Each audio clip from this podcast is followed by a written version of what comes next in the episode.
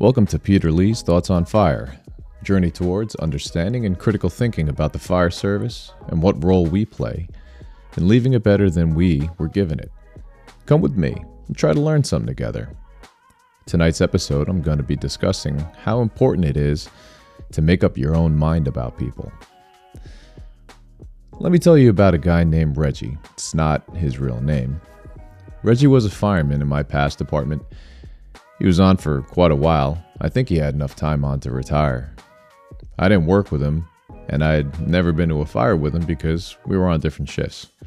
Well, one day, George was showing me the pump panel for you non fire types, a pump panel is like mission control on the fire engine.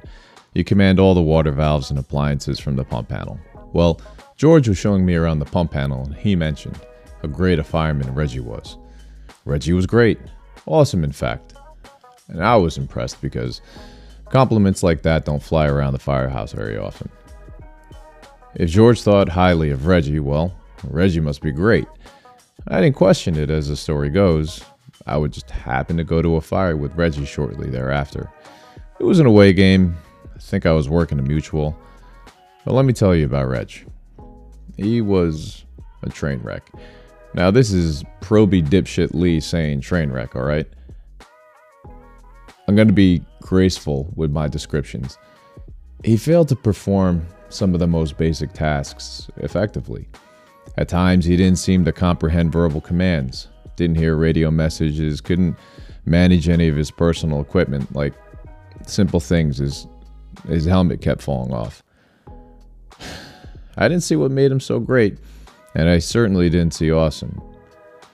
Well, next time I see George, I ask him, What makes you think that Reggie's so great? To which George replied, Oh, he picks the best pizza toppings for union meetings. No kidding. Not a joke, not an exaggeration. George's exact words. It's important for you to make up your own mind about people. Now, when George was saying that Reggie was so great, he wasn't lying. He was telling me his truth. He just had a completely different perspective and set of values than I did.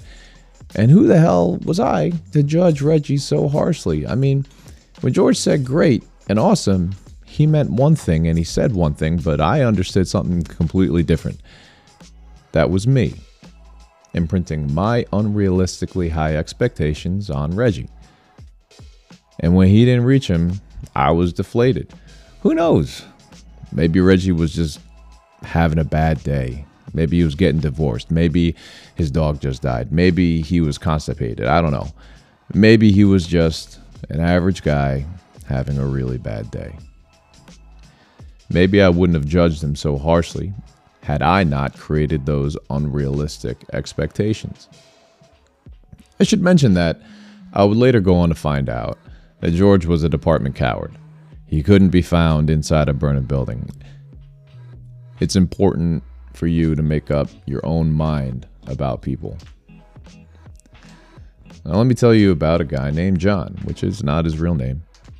I went to several fires with John, and John would make it a habit of making poor choices and poor decisions and even poorer actions. What makes John's story so interesting, though, is how he would cover his mistakes. You see, John's MO was pretty simple. He would make a mistake, like we all do, but then he would look around for another person to blame it on. And often he would distort the truth to such a degree that it no longer resembled reality, an outright lie and fabrication. This was his way of hiding or deflecting attention away from his mistake. A good defense is a strong offense. One time, he charged the hose line while it was still on my shoulder, and then he blamed me for calling for water over the radio, which was a lie, a complete lie. Another time, he called for hydrant water while the supply hose was still bedded on the engine. If the hydrant man had not double checked the supply hose by looking up the street, it would have been a disaster. John made up a lie about how the hydrant man almost screwed up big time had it not been for John's quick thinking to save the day. I witnessed this, the whole thing, and it was an outright lie. Now, for you non fire folks, charging the 5 inch on the bed, this error is very difficult to recover from. It's one of the most embarrassing things that can happen to an engine company.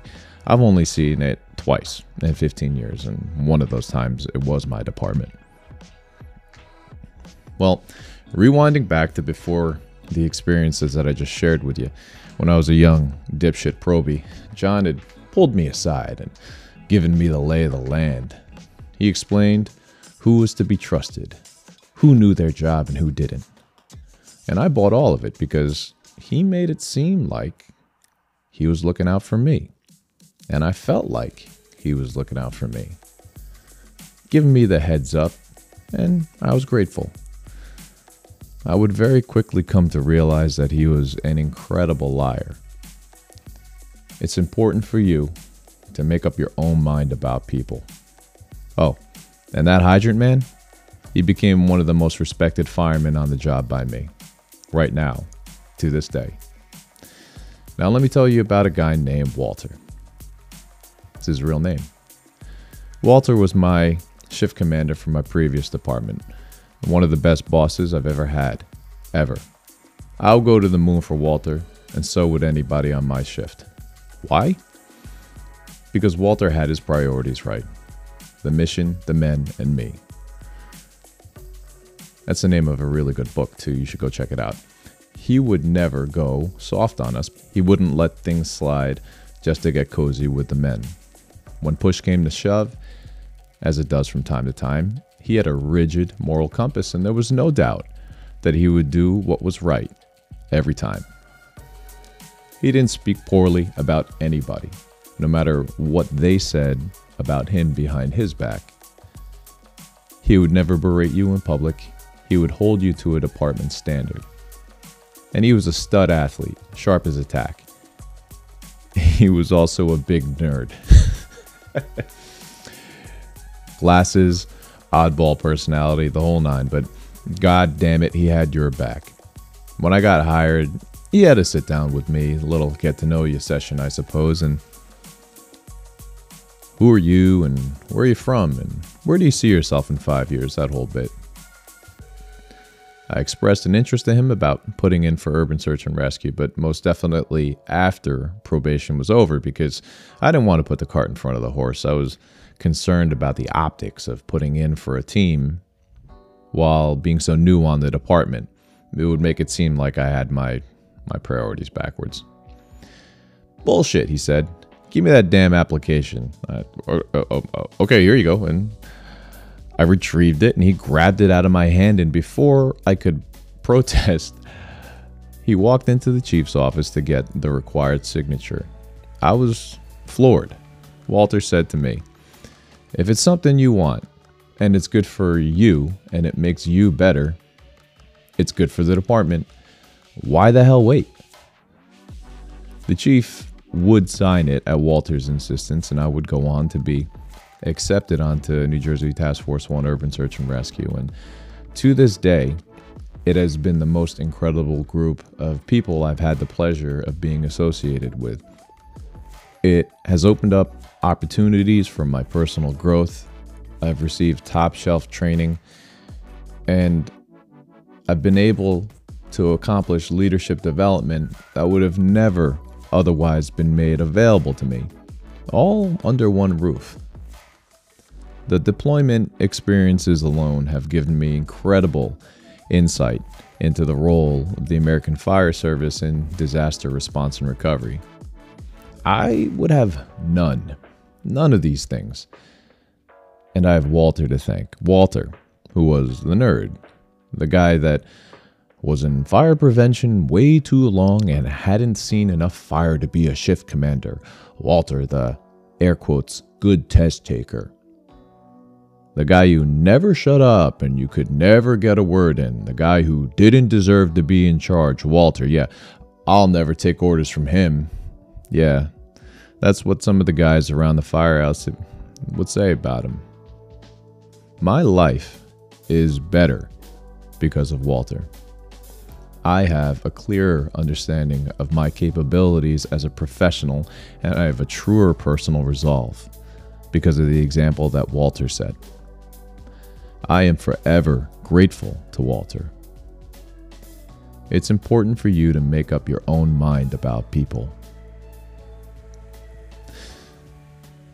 So, on the subject of talking shit, how much shit do you talk about the people around you? Why? I mean, I do more than my fair share, and I consider it a personal flaw, just like poor hygiene. I'm, I'm working on it, all right? Talking shit about other people, though, is a strong indicator of personal insecurity and a corollary to a fragile male ego. I'm trying to make a change. I'm working on it. Are you? Which brings me to my call to action. Investigate yourself and your perspective on others. Are you George, completely off base in your personal assessment of others? Are you John, an insecure underperformer that puts more effort into lying than living? Or are you Walter? Well, I think we all have some George and John inside of us, but we could use some more Walter. And P.S. Walter, if you're listening, thank you. I'm not sure if I've ever adequately expressed my sincere appreciation for everything you did for the short period of time that we worked together. So let me ask you, folks do you have a Walter in your life? Somebody that's made a difference, impacted you in a positive way? Have you thanked them for it? When's the last time you talked to him? Just some food for thought. And speaking of thanks, thank you, listeners, for taking the time out of your day to have this conversation with me. I hope you enjoyed it. I hope it was thought provoking, and I hope that maybe you got something to chew on. And until next time, stay low.